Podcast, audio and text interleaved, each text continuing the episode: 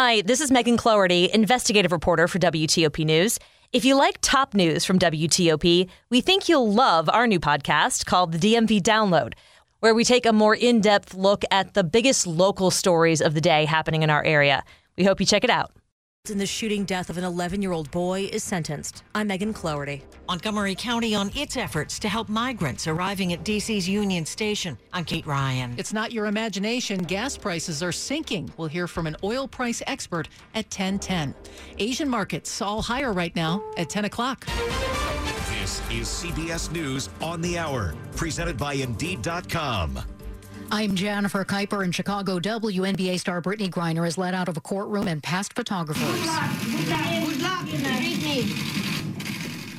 Griner has been sentenced to nine years in prison on drug possession and smuggling charges in Russia. More from CBS's Natalie Brand. People familiar with the proposal say the U.S. wants to trade Griner and U.S. citizen Paul Whelan, who also remains imprisoned in Russia, for a notorious arms trader, Victor Bout, serving a sentence in the U.S. The Biden administration says it will pursue every possible avenue to bring Griner and Whelan home safely as soon as possible. Natalie Brand, CBS News, Washington. Senate Democrats say they've cleared a hurdle by reaching a deal on 11th hour changes to their top priority economic legislation. Arizona Senator Kyrsten Sinema, a centrist who was seen as the pivotal vote, says she has agreed to changes in the measure's tax and energy provisions. A Texas jury orders InfoWars host Alex Jones to pay more than $4 million to the parents of a child who was killed in the Sandy Hook massacre. CBS's Nancy Chen reports. The 4.1 million awarded is far less than the 150 million parents had originally sought, but there could be more in the punitive phase. The Justice Department announces federal charges against four current and former Kentucky police officers over the raid that led to the death of Breonna Taylor. CBS's Deborah Alfarone. One of the four charged, Brett Hankison, was among the officers who fired shots that night. He was acquitted on state charges of wanton endangerment earlier this year.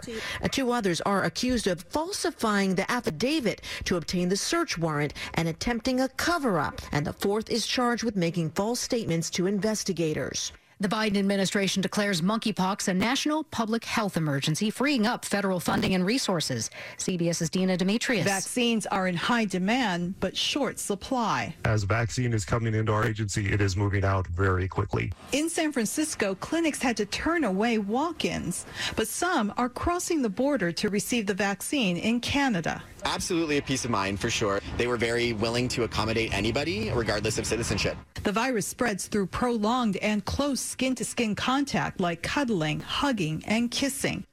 The White House condemns China's launching of ballistic missiles toward Taiwan in military drills after House Speaker Nancy Pelosi's departure from the island.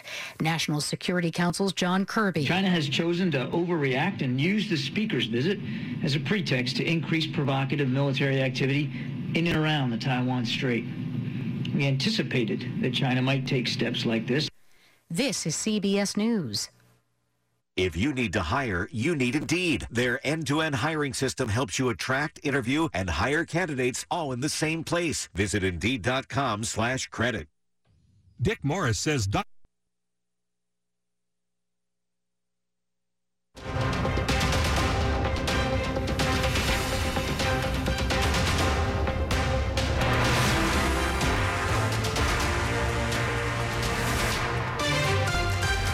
evening. I'm Dimitri Sotis. We have the top local stories we're following this hour. We've been hammered by hours and hours of storms this evening that led to a lightning strike even near the White House that seriously hurt people. We'll have more about that in a moment, but first, let's find out where the storms are, where they're headed tonight, and we'll take you live to Storm Team 4 Steve Prinzivalli.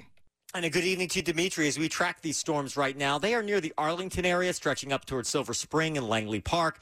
These are not severe, but they're strong storms, still producing some lightning. So you're probably hearing some rumbles outside right there in Friendship Heights as well, Dimitri. West Falls Church, Annandale, down to Fort Belvoir as well. There's a storm near the Woodbridge area. And then another thunderstorm near Haymarket, for instance, right along 66. That's also moving eastward at about 25 to 30 miles an hour. We also have some storms south of Baltimore toward Glen Burnie Pasadena, and Odenton, also pushing eastward into the bay. And then much of Montgomery County again getting wet with a few showers and thunderstorms. Finally, there's one lonesome storm just about ready to cross Interstate 81 towards Strasburg and Woodstock that we're watching as well. But again, the threat of severe weather has ended.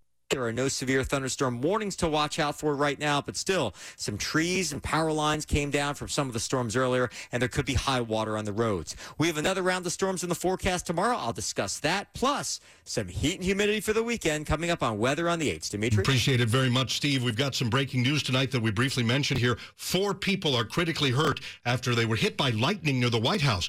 DC Fire and EMS spokesman Vito Maggiolo. At 6.52 p.m., DC Fire and EMS received a report of a lightning strike in Lafayette Park with multiple patients. Two men and two women were taken to the hospital. Stay with WTOP and WTOP.com. We will pass along any new information on this developing story once we have it. The storms that are passing through, people find themselves without power this evening. PEPCO reports nearly 600 customers without power in D.C., more than 2,100 in Montgomery County, mainly in the Rockville and Silver Spring area. PEPCO also reports more than 1,000 people have no power in Prince George's County. That's 1,000 homes and businesses. In Virginia, Dominion reports 700 people are out in the city of Alexandria and 1,300 without power in Fairfax County. Stay with WTOP as we keep you updated with the outages and check in with the utilities as they make the repairs. 1006. New tonight, a retired D.C. police officer is under investigation after a deadly shooting inside a library in Southeast. D.C. police responded to the Anacostia Library in Southeast around 3.30 on a report of a shooting. Chief Robert Contee says the victim was a special police officer at the library who was undergoing training with fellow officers. The person who was conducting the training is retired from the Metropolitan Police Department almost two years ago.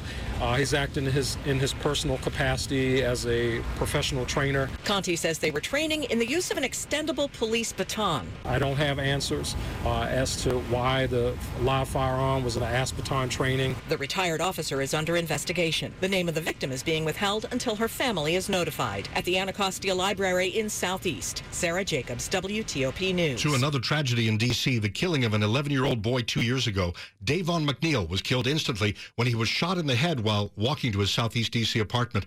And today, the fourth person charged in his killing was sentenced. Prosecutors struck a plea deal with now 20 year old Daryl Bond Jr., also known as Fats, for his part in 11 year old Davon McNeil's killing.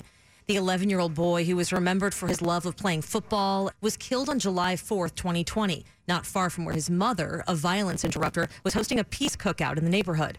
Court documents say that four men, including Bond, were at that barbecue when they saw or heard something that made them run and began firing in the direction of a nearby alley, inadvertently hitting the boy. Court records show all four took a plea deal for a reduced sentence. Bond has been in jail since his arrest shortly after and will serve eight years in prison. Megan Cloherty, WTOP News. Checking out Storm Team 4's radar and still a lot of storms just west of Centreville and Chantilly in Fairfax County. Most areas inside the Beltway getting rain. And then south of there, Groveton, Accokeek, Waldorf, La Plata, all getting some storms. We're watching all that here on WTOP. And Just also how ahead- fast is Xfinity Internet? Well, it's beyond gig speed fast.